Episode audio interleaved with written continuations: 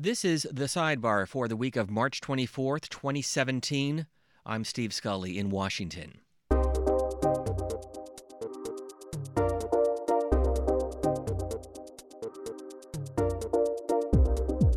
C SPAN's The Sidebar goes beyond the headlines of the stories shaping the conversation in Washington and across the country with interviews that provide background and context to the issues and the events dominating our news cycle. Our guest this week is Steve Bell. Right now, he serves as senior advisor at the Bipartisan Policy Center. He is a veteran of the Senate Budget Committee, working in various roles, including as staff director from the early 1980s until 2009. We talked with him about the process of creating the federal budget and why the president's budget proposal is so important. It, it does matter, uh, certainly when the president controls uh, both the Senate and House. Um, then his budget takes on a, a, a, a kind of a higher order of magnitude. Steve Bell has been following the budget process since President Richard Nixon was in the White House. He served as the longtime chief of staff to the Senate Budget Committee and is currently a senior advisor at the Bipartisan Policy Center here in Washington, D.C.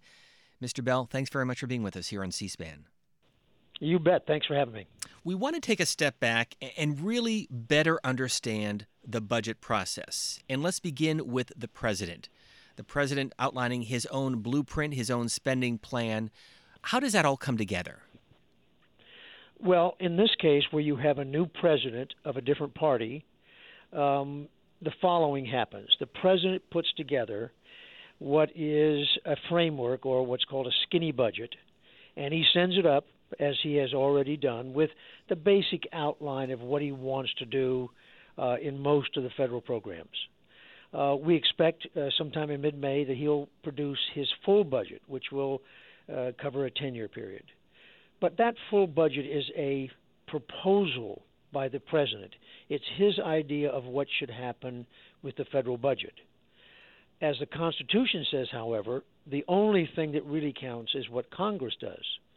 And what Congress does is it takes the president's budget, holds a series of hearings on various aspects of the budget, uh, calling up department secretaries and, and agency heads to try to explain that. And then Congress begins to put together its own annual appropriation bills. And sometimes they follow the general framework of what the president wants, and sometimes not. And that is why we have this very famous phrase the president proposes, but Congress disposes. And you mentioned the president's skinny budget, uh, one of the smallest and shortest in recent memory, only 54 pages. Well, you know, I've you see, I, I, the first budget I was involved in, w- believe it or not, was was a Nixon budget. So that's how far back I go. Um, when Ronald Reagan took over uh, as president uh, after Jimmy after Jimmy Carter uh, was defeated, um, we were very close to the people that were doing budget work in the transition team for President Reagan.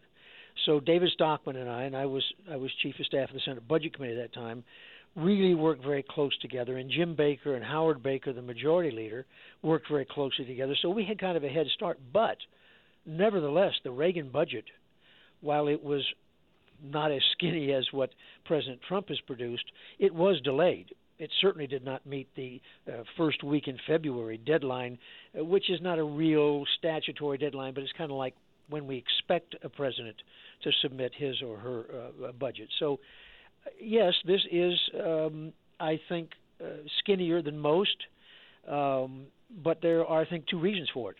One, time. They didn't have the head of OMB um, named and confirmed. Uh, and uh, most of the people at OMB, the Office of Management and Budget for the President, uh, most of the people who are political appointees haven't been appointed yet.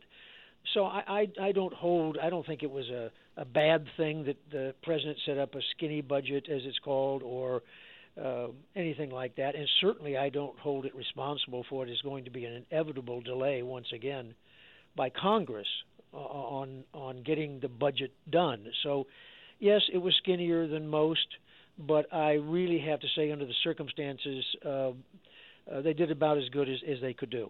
You mentioned the Office of Management and Budget. The current director is former South Carolina Republican Congressman Mick Mulvaney. He told reporters at the White House that uh, his objective to take the president's campaign promises and turn that into numbers. But he also then met with uh, cabinet officials to try to crunch the numbers and figure out where the priorities are going to be. My question is, does it really matter? As you mentioned, the president can propose whatever he wants. Congress is the one that ultimately will act. It, it does matter, uh, certainly when the president controls uh, both the Senate and House. Um, then his budget takes on a, a, a, a, kind of a higher order of magnitude. Um, they're the same party, and the majority leader in the Senate and the Speaker of the House uh, have to take those uh, those recommendations by the president seriously. In this case, however, this budget was is very very likely um, to be rejected, I would say, almost out of hand. Now, remember what the president proposed in his budget. He wants to increase defense spending about $54 billion, and I don't think very many people disagree with that. But at the same time, he wants to cut domestic programs like science and education and research and development uh, and uh, transportation. He wants to cut them by 54 billion. So the budget, when it's sent up here, is kind of deficit neutral. Now, even Republicans have said that that concept, plus 54 for defense, minus 54 for non-defense, is just is not going to fly. And and so the president's budget is uh, that famous old phrase goes dead on arrival. Um, and, and it gets more complicated not because of President Trump, however. It gets more complicated because Congress is so far behind on the budget and appropriations processes. You have followed the process or been part of the process now with nine presidents, as you indicated, dating back to President Richard Nixon. So, can right. you give us an example of when and how it worked the best? Well, yes, I, I think so. Uh, this is the way it's supposed to work, and until I think about 1984, it did work this way. President sends up his budget by about the first week in February uh, Congress begins to hold hearings on that budget. They call in the Department of Defense, they call the other department heads in and agency heads in. They take a lot of testimony, both the authorizing committees that make policy and the appropriations committees, which actually spend the money to implement that policy, and that usually lasts about six to eight weeks. Then uh, we pass what's called a congressional budget resolution. That's the blueprint that Congress puts together for itself, and it sort of tells people, well, this is where we think the money ought to be spent. Uh, right after that, the appropriations. There's 12 appropriations subcommittees, like the Defense Subcommittee and the uh, Health and uh, uh Service, uh, Labor, Health and Human Services, and and other subcommittees, and they begin to produce their individual appropriations bills. And if all goes well, and it hasn't for most of the last 30 years, but if it does, um, sometime uh, about uh, September, right? Let's say after Labor Day, you will have these 12 appropriation bills, and some of them will be passed uh, in July. Then you have the August recess, and then you'll pass the rest of those 12, and they'll be signed into law by the first day of October, which is the end of the fiscal year. But that hasn't happened, as I said, for most of the last 30 years. Why? And so it, it, it leads to a very, very difficult process this year that I think people ought to think about. Um, we haven't finished the FY17 budget yet. Um, what we did was we said, well, what we're going to do is just continue all of these uh, annual spending bills at the uh, fiscal year 2016 level. It's called a continuing resolution. Well, that puts a lot of strain on the various departments because you don't know how much money you're going to have to spend the next fiscal year. In other words, the fiscal year we're in now. So on April 28th, all that spending will stop unless the Congress decides to pass another continuing resolution or some of the individual bills. So that's messed up. At the same time, we really ought to be right now in the FY or fiscal year 2018 process, but we're not. And so this is as probably as bad as I have seen the appropriations and budget processes handled by Congress in, in the 40 years I've been here, and it is going to have consequences. It is going to delay, uh, in my opinion, consideration of uh, any tax bill. It probably will delay consideration of any kind of infrastructure, a stimulus bill. It is going to probably cause uh, serious problems in readiness for the United States military. Um, and, and, so, at some point, uh, Congress is just going to be overwhelmed. One thing I should add, by the way, is you know we we've passed the debt limit. That's uh, that means that the United States government can no longer issue uh, debt to in the form of bonds or notes or bills.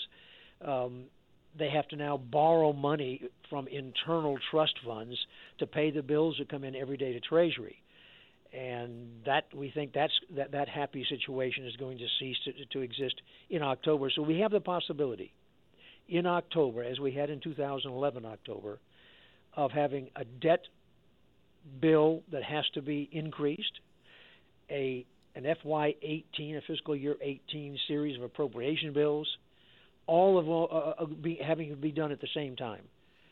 And that's why I think this vote today, by the way, on health care is so important because if the president loses that, then it's going to make make it much more difficult for him to get the things he wants done uh, in the appropriations and in getting the tax bill. So uh, this is an unusual situation, um, and I don't think anyone was prepared, frankly, for President Trump to win, and so everyone was making plans and had expectations that were based upon a Hillary Clinton victory. And part of that, uh, part of the reason we're so uh, jammed up here is because uh, we had what some people consider an upset victory. So it, this is an unusual situation, but it is also a, in my opinion, a real condemnation of the way Congress has handled the budget the last about 10 years. Wow, so much to unpack in all of that, and, th- and thank you for such a, a, a, detailed explanation. So let me go back to I didn't mean to jump in when I said why, but you know, a student is supposed to do his or her homework. Congress is supposed to pass a budget, and as you indicated, over the last 30 or 40 years, that has not happened on a timely basis. Is it indicative right. of Congress not working? Some call it the broken branch. I really think it is. Um, you know, conflict between Republicans and Democrats is not a new thing. You know, it's only about a century old or more, um, and, and so you can't say that things are tougher now. I mean, uh, you know, I went through Vietnam and the and the demonstrations against Vietnam. Uh, before that, uh, you know, we had World War II, we had the Korean conflict. We've had a lot of things happen, uh, and have been able to pass budgets in a timely fashion. Um, it it is a sign of the inability to compromise, of the polarization. Left has become more left, right has become more right, and there's not much of a center left anymore. Uh, it, it, and that has led to people just simply not being able to get their basic work done. It, the Constitution says that the two things Congress has to do is appropriate money and handle revenues, in other words, taxes. And the inability to do that fundamental job um, is a testament to how polarized things have gotten in this in this country. You know, when I when I first started being in charge of budgets uh, back in in, in 81, uh, we had no problem. So appropriations committee would sit down and everybody would have an idea about what he or she wanted. But eventually, Republicans and Democrats would come to agreements. We'd get the 12 bills done. They'd all be signed into law. Uh, back then, it was 13 bills. And um, we had very few continuing resolutions or stopgap measures, as they're called. But as politics has become more polarized, and the extremes of left and right have become dominant in both parties. We see an inability, for whatever reason, uh, mostly for political short-term political gain, we see an inability to even do the basic function of passing spending bills on time. It has a very pernicious effect because every time they do that, it costs money. And that's what I think most listeners should understand when it, it sounds, oh, this is great, we're going to spend as much money this year as we did last year. Well, that's not the way the process works. It means programs you wanted to get rid of, you can't because the law requires you to continue them, and programs you wanted to expand in research and development, you can't because they didn't exist last year. So it screws up all the priorities. that agencies have, and it makes things very, very difficult to manage. And I know, I know, over the years you have been part of this debate: uh, a two-year budget plan as opposed to, yes. to a one-year yes. plan. What are the pros? What are the cons of that? I, I think the pros are this: um, if you do that, if you pass a two-year budget for spending, and you really try to stick to it, you then will have time for Congress to spend a year on what it should be doing, which is oversight. How are these programs really working? Which ones should we get rid of? Which ones need to be increased?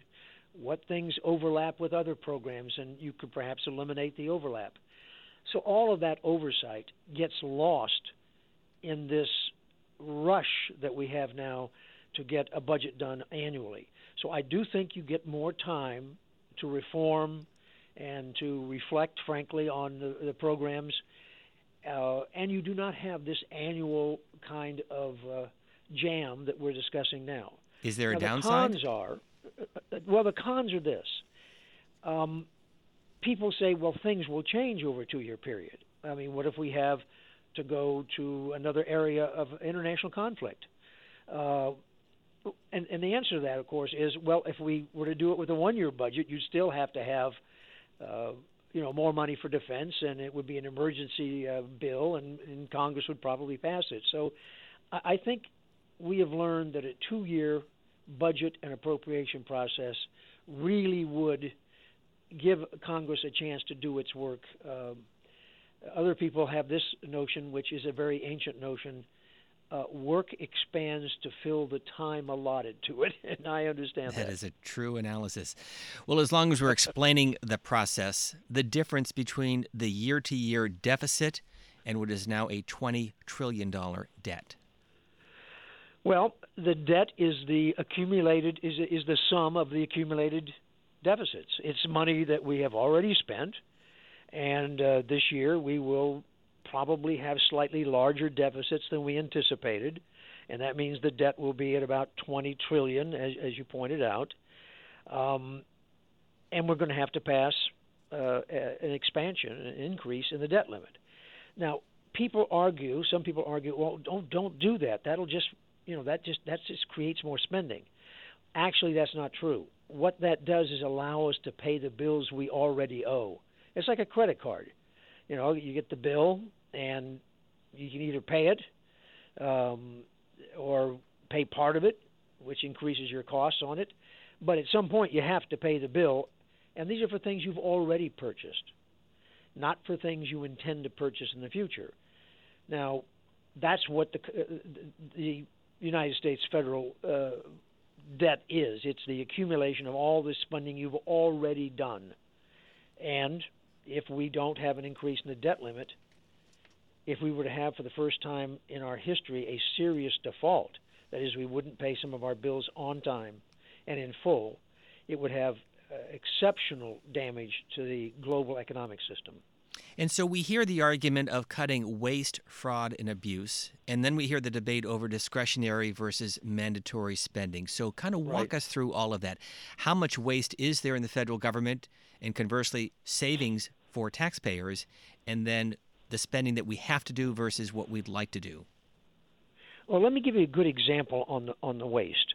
A recent commission reported there's about 125 billion dollars worth of waste uh, in the activities of the Department of Defense and related agencies. Um, that number has been disputed, but let's agree that in an agency as large as the Department of Defense, uh, there's going to be uh, a fair amount of waste, fraud, and abuse. Um, that's appropriated annually. That's a bill that's appropriated annually. And when we get to these bills that are appropriated annually, Congress is supposed to have done oversight and said, wait a minute, you wasted money here, we're going to cut that out. But as I pointed out earlier, things have gotten so jammed up, Congress cannot do a good oversight uh, job. So those are done annually, and they only amount to about a third of the budget. So uh, you have to remember they're the smallest and slowest growing part of the federal budget.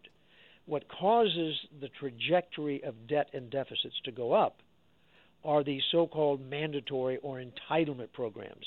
there's a way to really simply think about that word, entitlement, and that is Social Security, other pensions, Medicare, and Medicaid.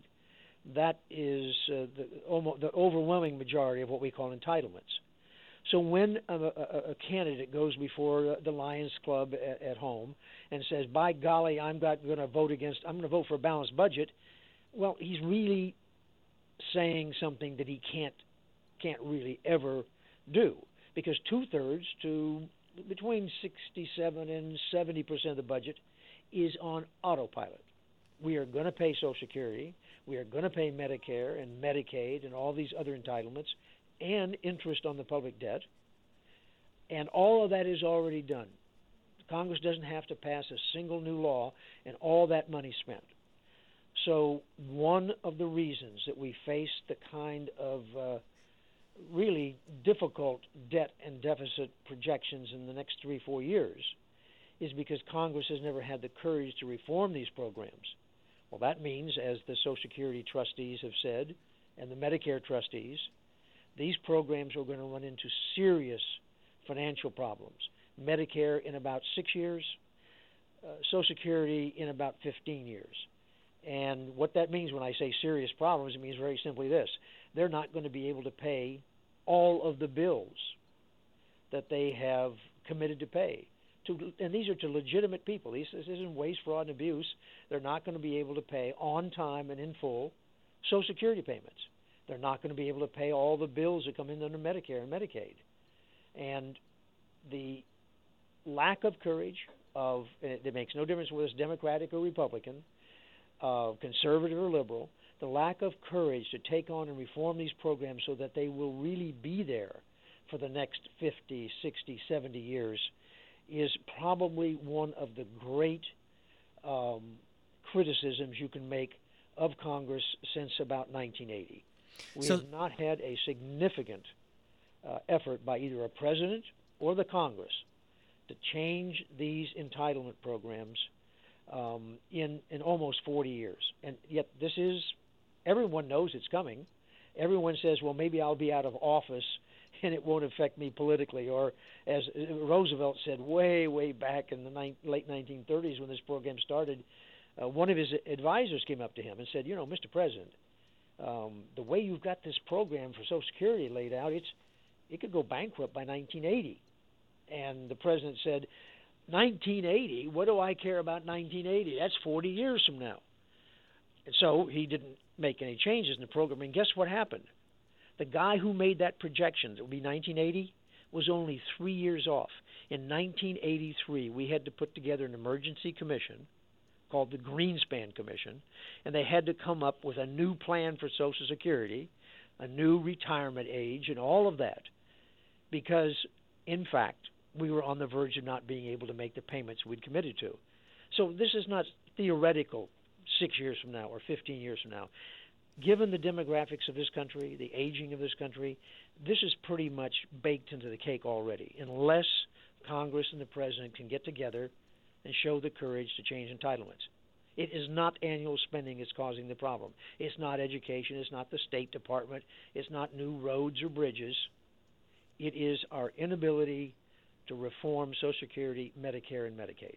So, when you saw the president's budget, cuts to EPA, the Department of Education, Corporation for Public Broadcasting, foreign aid, the National Endowment for the Arts, what did that tell you? That told me same old, same old. I saw that particular list of things in 1982. People come up with the same old cuts to the same old programs because they're so afraid to really get down and reform programs they think will have negative political consequences for them. And human beings, being human beings, we like short term gratitude and uh, kind of uh, short term gain and we really reject any notion of long-term consequences.